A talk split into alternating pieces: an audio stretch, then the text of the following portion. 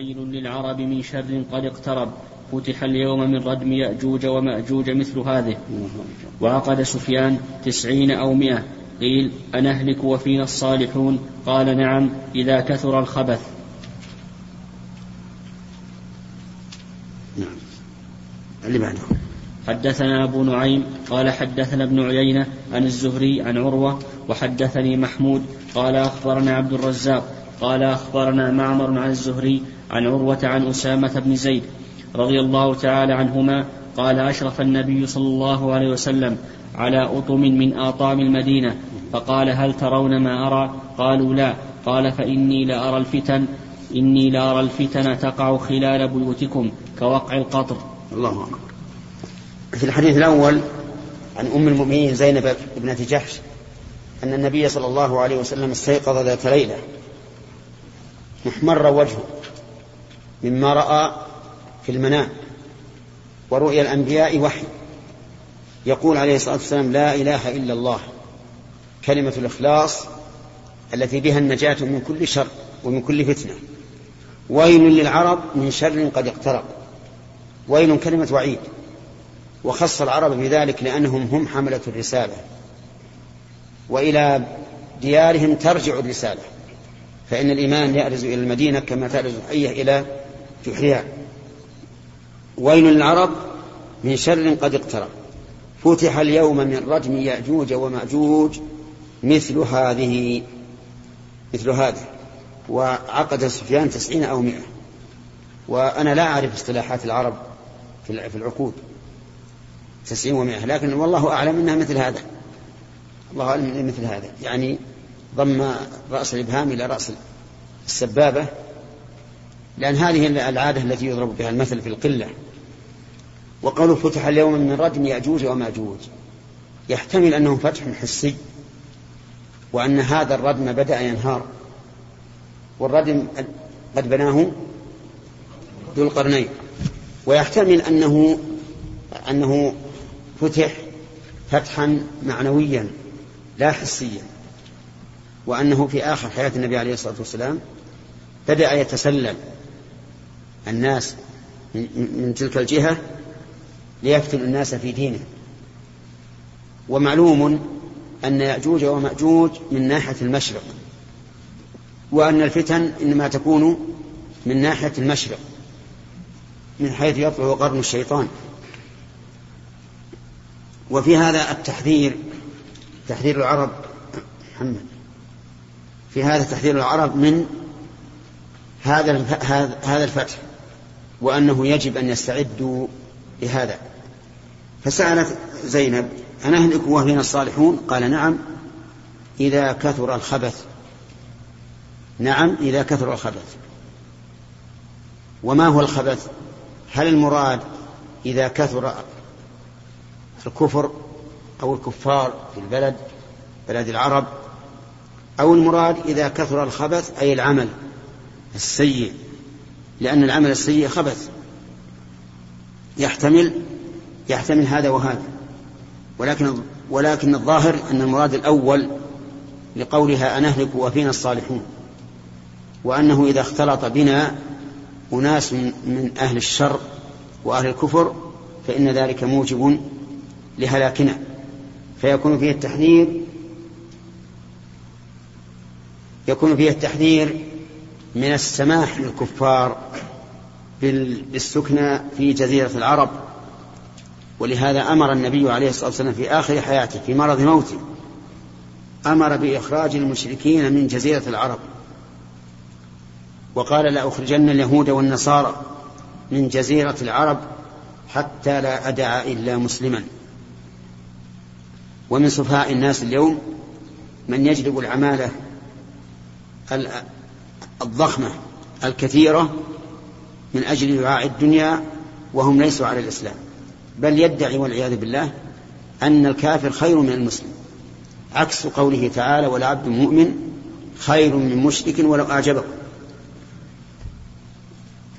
أما الحديث الثاني حديث أسامة بن زيد رضي الله عنه فإنما رآه النبي عليه الصلاة والسلام وقع.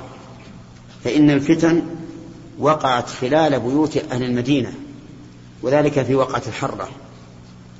الحرة التي كلما قرأ الإنسان يتصدع قلبه مما وقع في في في مدينة الرسول صلى الله عليه وسلم. يعني يعني فعل بها كفعل الكفار ببلاد الإسلام من القتل والنهب وهتك الأعراض وغير ذلك كما هو معروف في التاريخ. هذه من الفتن العظيمة نسأل الله أن يقينا وإياكم شر الفتن. نعم.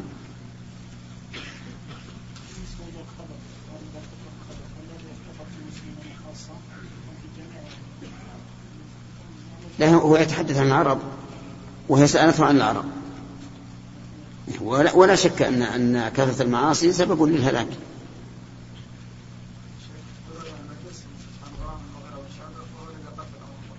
نعم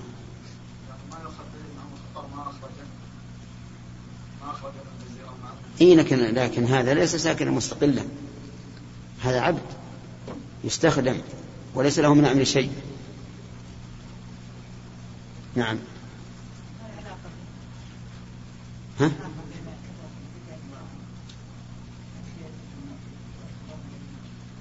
العلاقة واضحة. ماذا قالوا جيرانهم لذي القرنين؟ ماذا قال جيرانهم لذي القرنين؟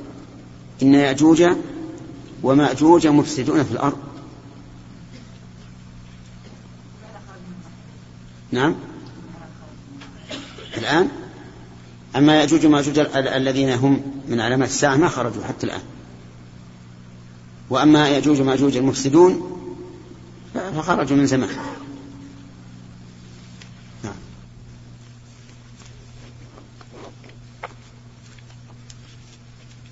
بسم الله الرحمن الرحيم الحمد لله وصلى الله وسلم على رسول الله البخاري رحمه الله تعالى. باب ظهور الفتن. حدثنا عياش بن الوليد قال أخبرنا عبد الأعلى قال حدثنا معمر عن الزهري عن سعيد عن أبي هريرة عن النبي صلى الله عليه وسلم أنه قال يتقارب الزمان وينقص العمل ويلقى الشح وتظهر الفتن ويكثر الهرج. قالوا يا رسول الله أيما هو؟ قال القتل القتل. وقال شعيب ويونس والليث وابن أخي الزهري عن الزهري عن حميد عن أبي هريرة عن النبي صلى الله عليه وسلم.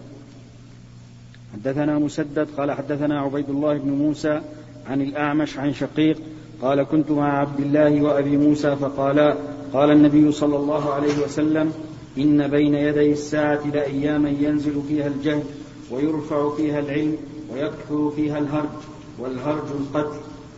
حدثنا عمر بن حفص قال حدثنا أبي قال حدثنا الأعمش قال حدثنا شقيق قال جلس عبد الله وأبو موسى. فتحدثا فقال أبو موسى قال النبي صلى الله عليه وسلم إن بين يدي الساعة أياما يرفع فيها العلم وينزل فيها الجهل ويكثر فيها الهرج والهرج القتل. حدثنا قتيبة قال حدثنا جرير عن الأعمش عن أبي وائل قال إني لجالس مع عبد الله وأبي موسى رضي الله عنهما فقال أبو موسى سمعت النبي صلى الله عليه وسلم مثله والهرج بلسان الحبشة القتل. حدثنا محمد بن بشار قال حدثنا غندر قال حدثنا شعبة عن واصل عن أبي وائل عن عبد الله وأحسبه رفعه. قال بين يدي الساعة أيام الهرج يزول فيها العلم ويظهر فيها الجهل. قال أبو موسى والهرج القتل بلسان الحبشة.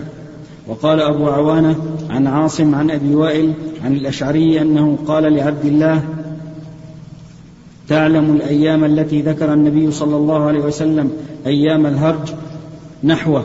وقال ابن مسعود سمعت النبي صلى الله عليه وسلم يقول من شرار الناس من تدركهم الساعة وهم أحياء. بسم الله الرحمن الرحيم. قال المؤلف باب ظهور الفتن. الفتن تكون في الخير وتكون في الشر. قال الله تعالى ونبلوكم بالشر والخير فتنة. فأما فتنة الخير فإن الإنسان يفتن فيها ليشكر أو ليشكر الله عز وجل أو لا يشكره.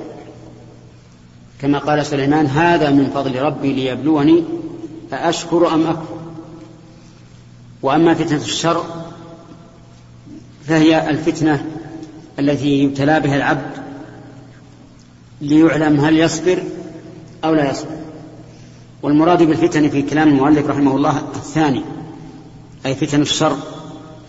وذكر في هذه الأحاديث ثلاثة أمور.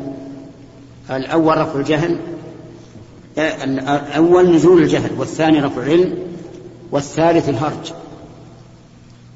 أما رفع العلم فإنه يكون بموت العلماء. كما قال النبي عليه الصلاة والسلام إن الله لا ينزع العلم انتزاعا من صدور الرجال وإنما يقبضه بموت العلماء.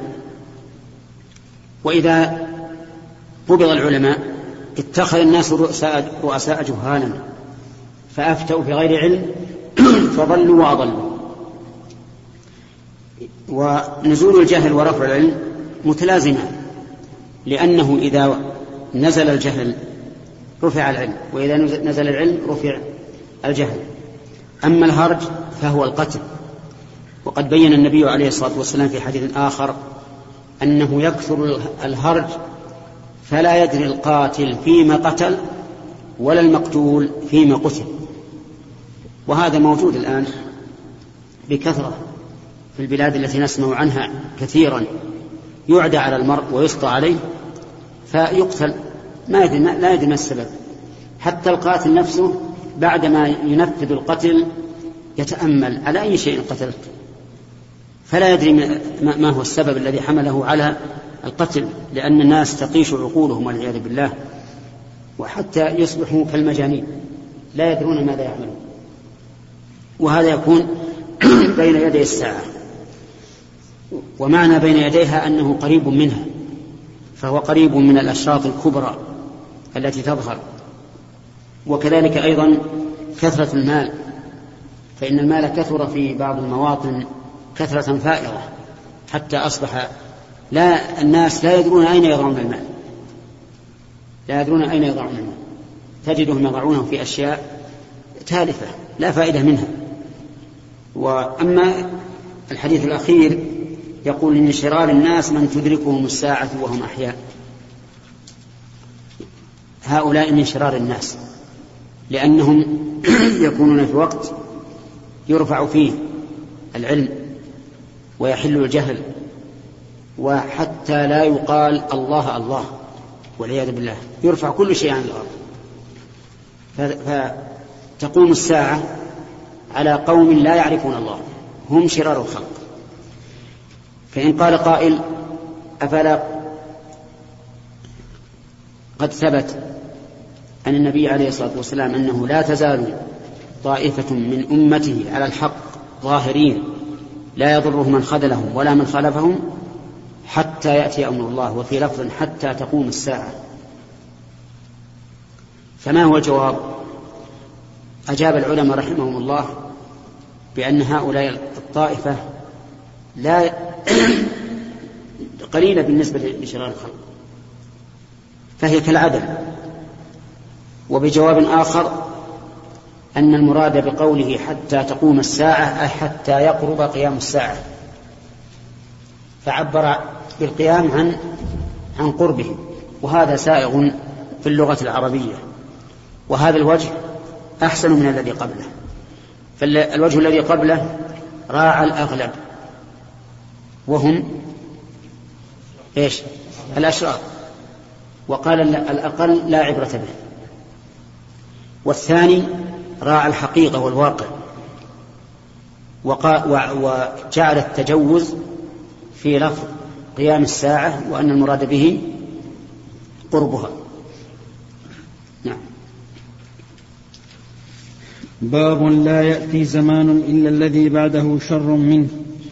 حدثنا محمد بن يوسف قال حدثنا نعم. هم ما ذكرهم أتيت به من عندي. لأنه من جملة الأشراط نعم. حدثنا محمد بن يوسف قال حدثنا سفيان عن الزبير بن عدي قال أتينا أنس بن مالك فشكونا إليه ما, يلق ما يلقون من الحجاج. فقال اصبروا فإنه لا يأتي عليكم زمان إلا والذي بعده أشر منه حتى تلقوا ربكم. سمعته من نبيكم صلى الله عليه وسلم. هذا المراد في الجملة لا يأتي عنا زمان إلا وما بعده شر منه في تسلط الولاة وتفكك الأمة وتفرقها وهذا في الجملة. فقد يأتي مثلا زمان خير من الذي قبله. لكن هذا لا ينافي التتابع لأن زمان واحدا في ضمن مئة زمان ليس بشيء. فما لو نظرنا إلى هذا وجدنا أن عمر بن عبد العزيز رحمه الله زمانه خير من الذي قبله بكثير والذي بعده فيه شر. لكن هذا لا ينفي ما قاله النبي صلى الله عليه وآله وسلم لأن المراد في الجملة. ثم أن الشر قد يكون بحسب العموم وقد يكون بحسب جزء من من الأرض أو من الأمة فيصدق عليه أنه شر مما قبلها. وفي هذا دليل على حال الصحابة رضي الله عنهم وأنهم هم الفقهاء وليسوا القراء فإنه لو شو... لما شكوا إليه ما يجدون من الحجاج. والحجاج معروف بظلمه وعدوانه وقتله بغير حق. لم يقل اخرجوا أو اقتلوه أو اغتالوه أو ما أشبه ذلك بل قال اصبروا. وهذا هو هدي النبي عليه الصلاة والسلام وهدي السلف الصالح. قال النبي عليه الصلاة والسلام لأصحابه إنكم ستلقون بعدي أثرة استئثارا عليكم في كل شيء. فماذا؟ ها؟ ما الذي قال؟ قال فاصبروا حتى تلقوني على الحوض. أما ما يفعله بعض الناس من النزعات التي تخالف هدي السلف إذا رأوا شيئا قالوا يلا ثوروا مظاهرات اغتيالات إذا أمكنكم استنكارات وما أشبه ذلك مما يفزع الأمة ويصدها عما هي بصدده كما يجري في بعض الأحيان عندنا. تجد إذا حدث مسألة من المسائل صارت هي أكبر هم الشباب وصاروا لا يتكلمون إلا بها واشتغلوا بها عما هو أهم بكثير منها ففرقت أفكارهم فرقت آراءهم وشتت شملهم على غير فائدة. وكأن هذه المشكلة التي تعد بسيطة في عرف السلف كأنها أكبر مشاكل الدنيا وأنه لا يوجد في الدنيا مشاكل سوى هذه وهذا لا شك أنه خلاف هدي السلف. نحن لا نقول إننا نقر الباطل لكن لا نصبر عليه. الشيء الذي لا يمكننا وليس بإمكاننا إصلاحه يجب أن نصبر. وأن نسلك طرقا أخرى غير الكلام والفوضى والنزع إلى التشتت والتفرق فإن هذا لا شك. ضرره أكثر بكثير من خيره إن كان فيه خير. فهذا أنس يقول ماذا قال ماذا قال لأصحابه لما شكوا إليه؟ قال اصبروا اصبروا والأمور لا تدوم. وقبله النبي عليه الصلاة والسلام قال لأصحابه اصبروا. وقال من رأى من أميره شيئا يكرهه فليصبر فإن, فإن من نزع يدا من طاعة حصل له كذا وكذا. الحاصل أن هذه المسألة في زماننا الآن ربما تحدث فوضى كثيرة ضارة. للشباب والمجتمع من كونهم يتحدثون بما يحصل من الأمور التي لا, لا يقر عليها لكن, لكن الواجب علينا نحو هذا الأمر الصبر ومعالجة الأشياء بحكمة دون أن نجعلها على بساط البحث في كل مكان وفي كل مجلس حتى نتلهى بها عن أمور نحن بصددها أكبر وأهم. والشاب إذا نزع هذه النزعة ثقوا بأنه تنزع بركة علمه. يصير أكبر همه أن يكون ثائرا على الأوضاع التي عنده وعلى الولاة التي الذين عنده. لكن إذا كان همه تحقيق العلم وإرساخه في, في, في قلبه ومعالجة الأمور بالحكمة دون الإثارة حصل على خير كثير. ولذلك لو تسأل هؤلاء الأخوة الذين عندهم هذه النزعة لو تسألهم عن مسائل العلم اللي يفهمها أدنى طالب علم لم تجد عندهم فيها خبر ولا ولا وقفوا فيها على عين ولا أثر فهذه ننصحكم في عن عنها عن هذا الطريق. ولكن ليس معنى ذلك أننا نقول أميتوا الغير في قلوبكم لا. يعني هناك فرق بين ما يكون عنده غيرة في قلبه ويتحصل لما يقع ولكن يصبر ويسأل الله الفرج وبين إنسان لا. عنده غيرة لكن يثور ويجعل الأمر هذا كله حديث مجالس وشغل فكره فإن هذا ينقصه خير كثير. نعم.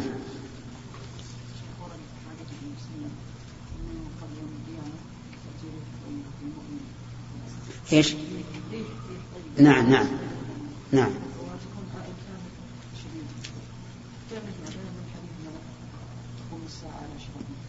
إي نعم لأن إذا قبضت ارواح المؤمنين ما بقي إلا الشراء هذا يؤيد يؤيد الوجه الثاني اللي ذكرنا في قوله حتى تقوم الساعة المعنى حتى يقرب قيامه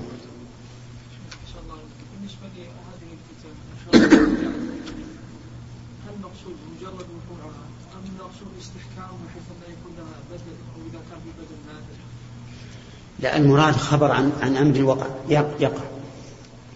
هذا المراد الخبر عن أمر يقع. لكن إن كان من الأمور المحرمة فالمقصود به التحذير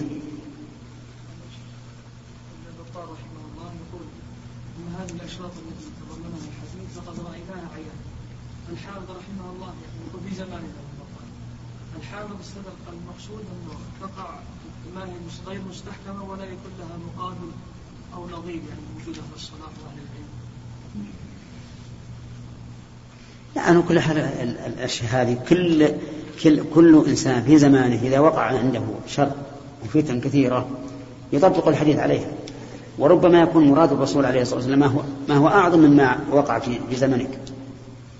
نحن الآن لا شك إن القتل عندنا كثير يعني فيما في البلاد الأخرى بلادنا والحمد لله قد آمن الله بما بما عند عنده من الإيمان ونسأل الله يجمع ذلك علينا ويزيدنا منه. لكن فيما في البلاد الأخرى شيء عجيب لا ومع ذلك ما نجزم جزم لا نجزم جزما بأن هذا مراد الرسول عليه الصلاة والسلام. قد يكون أمر أكبر من ذلك. نعم. نعم. الطائفة المنصورة التي تكون ظاهرة. تبقى إلى قرب قيام الساعة.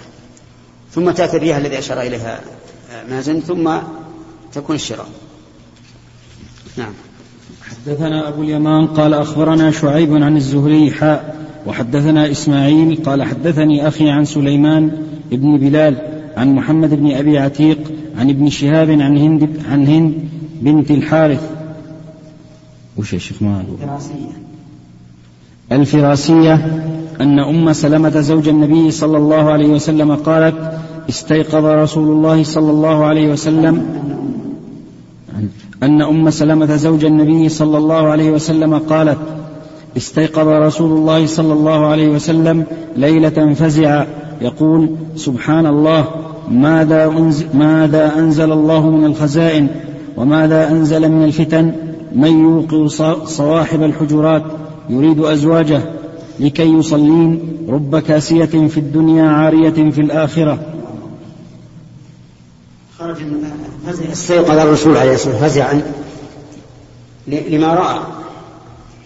مما فتح من الخزائن وما أنزل من الفتن. الخزائن خزائن الدنيا وكثرة المال.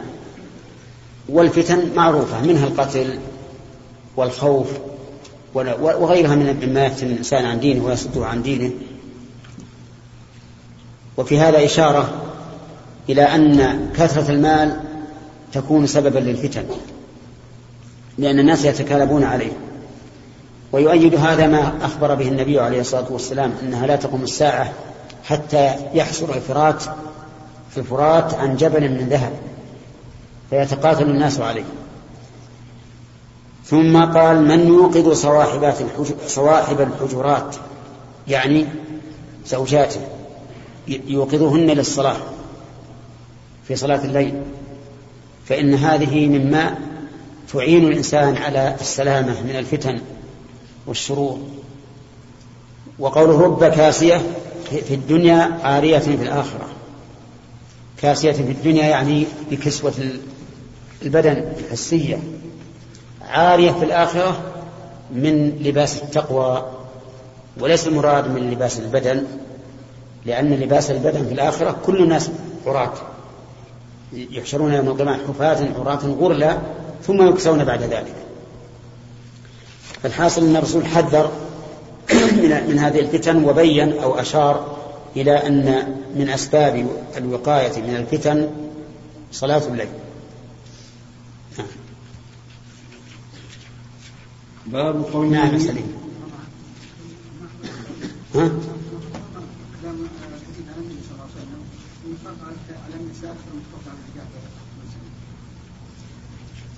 يحتمل يحتمل هذا ما قلت أو يحتمل ان النائمات وأراد أن أن يقض.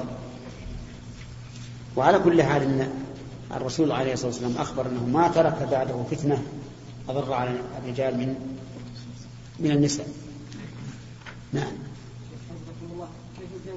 الصبر على الفتن وعلى يعني وجوب انكار المنكر وتحذير الناس من الخطر وتبيين يعني الخطر للناس. لأن الإنسان إذا بين سوف يتطرق إلى أسباب يعني تلك الفتن وأسباب يعني هذه المشاكل. المراد الصبر على الأمراء فيما يكره منه. أما الصبر على المعاصي بحيث أن الإنسان يقر المعصية لا ما يجوز. المعصية يجب أن تنكر. الإنسان سوف يحذر من من سبب هذه الفتن من الأجهزة مثلا أو كذا ويقول هذه هي كذا. يعني هذه الجهة الفلانية. لا لا لا ما الرسول ما أراد الصبر على المنكر أراد الصبر على الأمراء والولاة لأن حديث أنس شكوا الحجاج وهو ولي وأمير على العراق. لا يمنع هذا من حديث الناس مثلا النصارى وجود في مستشفيات وكذا يقول هذا يطلق وضعه. لا. هذا يجب, يجب أن يبين الحق فيه. لكن لو أن الوالي ظلم الناس أو فعل منكرات ينكرها هو بنفسه. فإن نصبر وننصح بالتي أحسن. لكن ليس الإنسان يكذب يستطيع. أين ما يستطيع يصبر. ما يستطيع اتقوا الله ما استطعتم.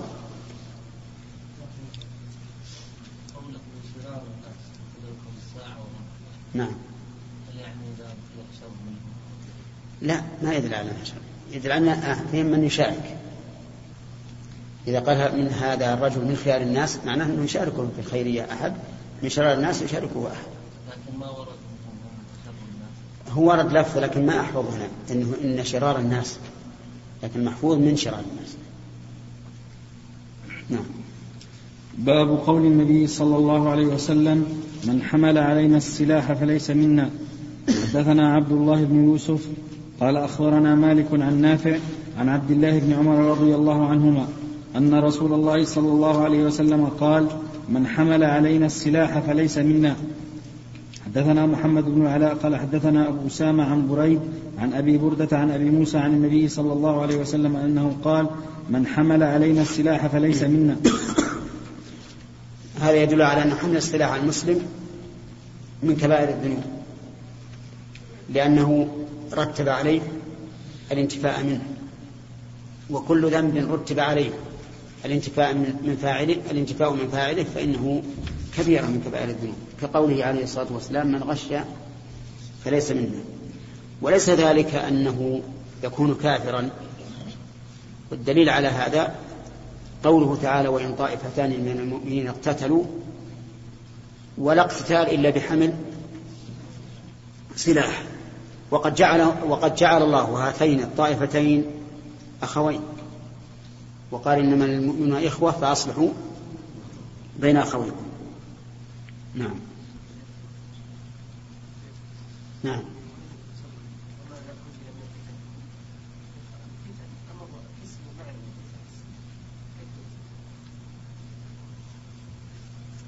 القرآن منزل وهو حسي ولا معنوي؟ كلام؟ معنوي. الكلام معنى. هو بحق صلاة من عند الله لكن نزوله نزول معنى. ما هو شيء نزل على الرسول كالطير نزل عليه. فالمراد أنزل يعني بالوحي. بما وحي إليه. نعم.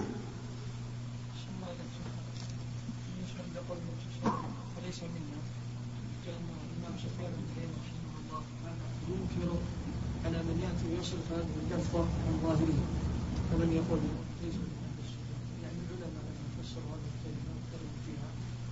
كلام سفيان رحمه الله تعالى وكان ينكر عن الناس هذا المقطع عن ظاهره نعم لا ما يمكن. لازم أن نفصل عنه وش معنى فليس منا. لا بد أن نفصل يعني ليس منا في هذا الفصلة وليس خروجا عن الإسلام وقد بينا لكم الدليل على هذا في في سورة الحجرات. نعم. ثلاثة ثلاثة خلاص. ثلاثة. حدثنا محمد قال أخبرنا عبد الرزاق عن معمر عن همام قال سمعت أبا هريرة عن النبي صلى الله عليه وسلم أنه قال لا يشير أحدكم على أخيه بالسلاح فإنه لا يدري لعل الشيطان ينزغ في يديه فيقع في حفرة من النار. عندي في يده. يده. في يديه. مفرد يده مفردا. لا عندنا جمع ها؟ يديه. ما أشار له في الشرح؟ لأنه ما ذكرت عندنا في في يده يا شيخ. طيب. بالغين قال صح. صح. ينزع بالعين. وفي لفظ ينزع. ينزغ بالغين. فيها فيها نسختان. حدثنا علي بن بن عبد الله قال حدثنا طيب سفيان هذا الحديث واضح في أنه لا يجوز للإنسان أن يشير على أن يشير على أحد بالسلاح سواء كان سهما أو مدية أو بندقية أو ما أشبه ذلك. لأن لأنه لا يدري فلعل الشيطان ينزغ في يده أو ينزع فتنطلق من يده هذه الآلة التي أشار بها فتصيب الآخر. فيموت. وهذا بالنسبة للبندقيات كثير. كثيرا ما يأخذ الإنسان البندقية يشير بها على أخيه يمزح فتنطلق وتهلكه. وكذلك أيضا في السكين ربما تشير عليه ولو مازحا تقول هكذا كأنك تريد أن تضربه فيطلقها الشيطان من يدك فتقع في حفرة من النار. وهذا النهي للتحريم. فلا يجوز للإنسان أن يشير على أخيه بسلاح لا جادا ولا هازلا. نعم. ها؟ وكذلك السيارات أشد بعد. لو مثلا وجه السيارة لأخيه أو لجماعة مثل جالسين يمزح عليهم. نعم. ثم ضغط على البنزين. هذا لا يجوز أشد. لأن هذا لو قتل لقتل جماعة. ثم لا يجوز أن يقترب بالفرملة قد يقول الفرملة القوية ال- أمسكها نقول هذا توهم. نعم.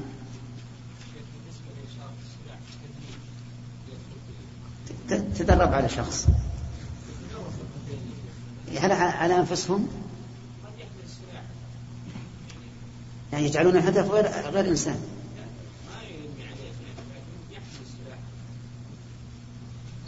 كيف يحمل السلاح؟ ها؟ يجعل هذا؟ و... ويحركه؟ ها؟ لا ما يجوز. واحد يحمل بالونات بيده وتحت. الليل وهنا واحد يرميه بالمسدس أي. ويصيبه. الحقيقة هذا بأس شديد يعني. أي.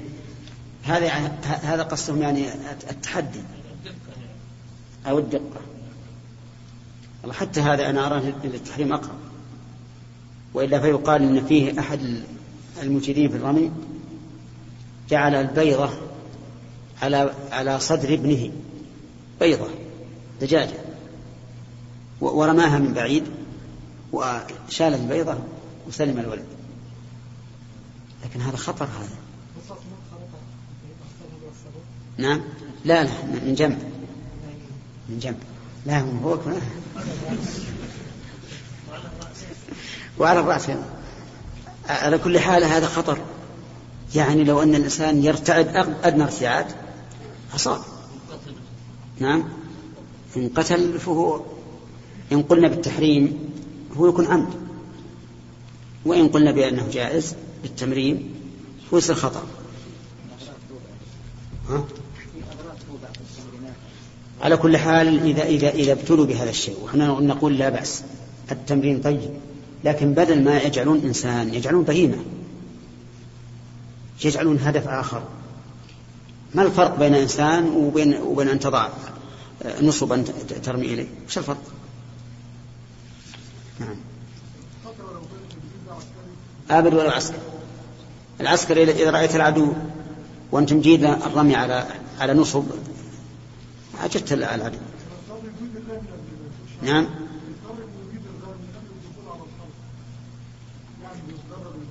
إيه لا يتدرب على آدم.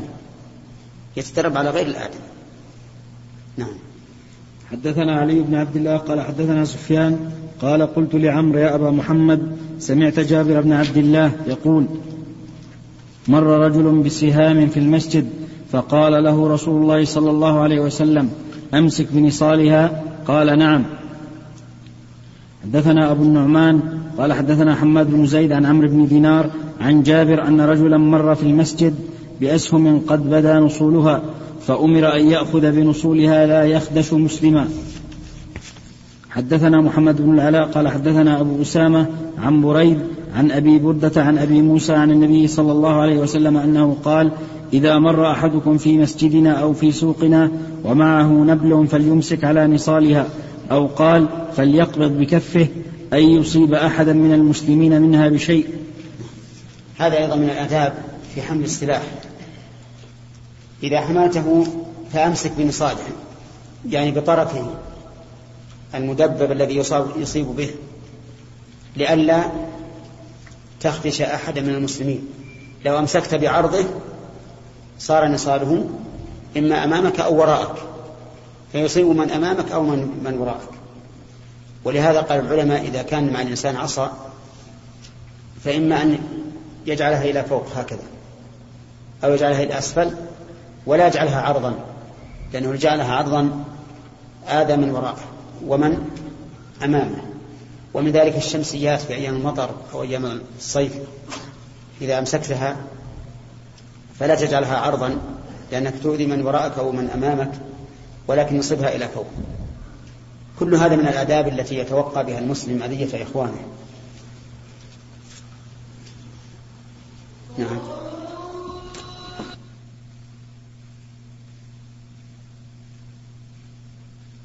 فيما ينبغي لطالب العلم أن ينهجه في طلبه. وأشار إلى في آخرها إلى أن عليها ما أخذ. وهو يريد أن يدافع عما ذكره من المنهج و ولم يذكر المأخذ الأصلي فيما اصطلحنا عليه وهو أنه يجب أن يلقي الإنسان كلمته ارتجالا ليتعود الطالب كيف يلقي ارتجالا ويزول عنه التهيب أمام إخوانه. وقد سمحنا في أول الأمر بعد مراجعتكم في أن يمكن الطالب أول مرة من الإلقاء من صحيفة ولكني رجعت وأرى أنه لا يمكن. لكن لا بأس أن يكتب عناصر للكلمة يبني عليها كلامه. لأن كل طالب يمكنه أن ينقل من أي كتاب ثم يقول أنا سألقي وتضيع الفائدة. ولا تستغرب أن ينسخ الحكم في هذه المدة القصيرة لأنه يجوز نسخ الحكم قبل التمكن من فعله. وأما المنهج الذي ذكره فلا شك أنه جيد. لا شك أنه جيد و ولكن بالنسبة للتفسير ينبغي أن يقرن التفسير بحفظ كتاب الله عز وجل. اقتداء بالصحابة رضي الله عنهم حيث لا يتجاوزون عشر آيات حتى يتعلموها وما فيها من العلم والعمل. ولأجل أن يرتبط معنى القرآن الكريم بحفظ ألفاظه. فيكون الإنسان ممن تلاه حق تلاوته لا سيما إذا طبقه. وأما في السنة فالأمر كما قال يبدأ بما هو أصح. وأصح ما في السنة ما اتفق عليه البخاري ومسلم. لكن السنة تنقسم إلى قسمين أو طلب السنة ينقسم إلى قسمين. قسم يريد الإنسان به معرفة الأحكام الشرعية سواء في علم العقائد والتوحيد أو في علم الأحكام العملية. وهذا ينبغي أن يركز على الكتب المؤلفة في هذا. دون الرجوع إلى الأمهات. كبلوغ المرام وعمدة الفقه عمدة الأحكام وكتاب الشيخ محمد بن الوهاب كتاب التوحيد وما أشبه ذلك. ويبقى للأمهات المراجعة والقراءة. فهناك حفظ وهناك قراءة. يقرأها الأمهات ويكثر من النظر فيها لأن في ذلك فائدتين.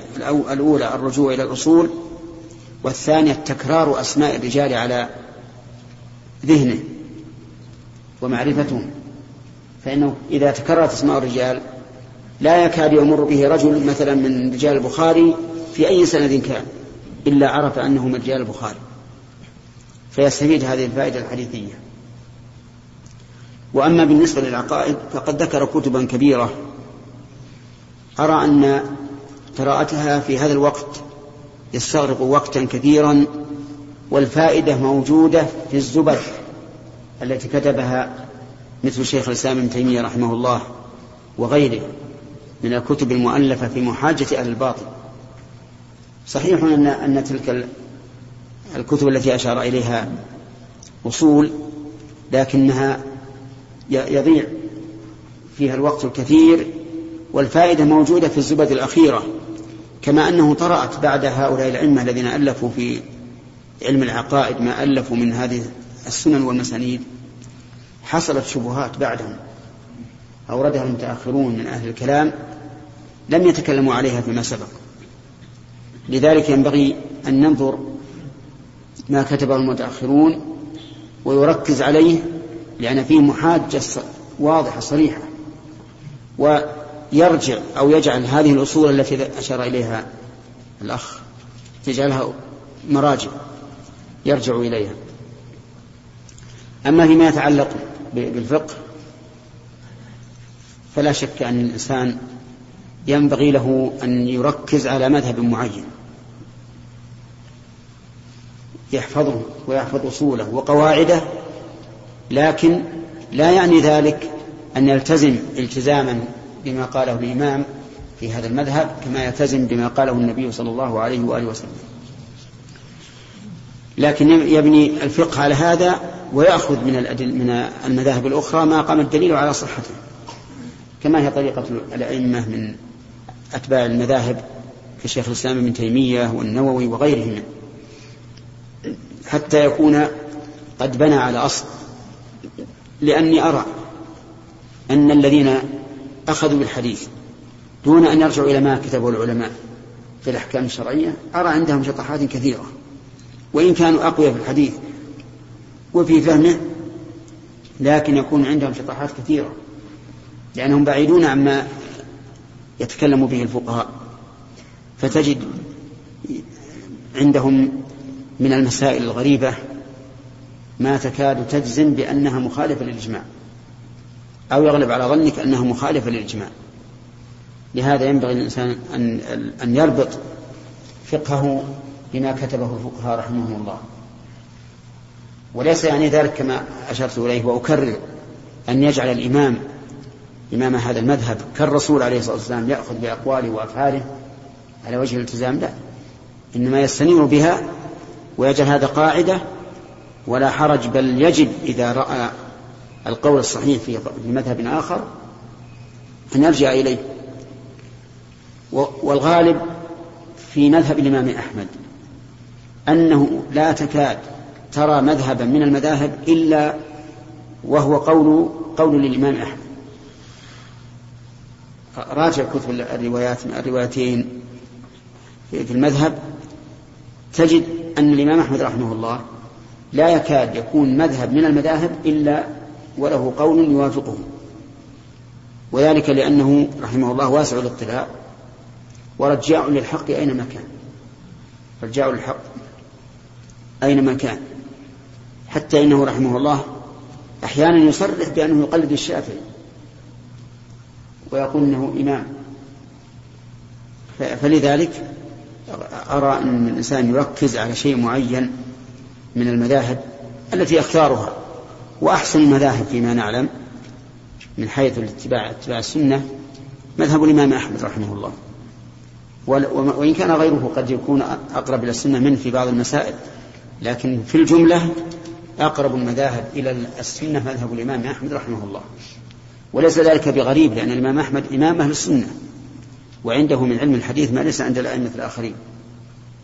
فلذلك كان قوله أقرب إلى السنة من غيره على أنه كما أشرت قبل قليل لا تكاد تجد مذهبا من المذاهب إلا وللإمام أحمد قول يوافقه رحمه الله.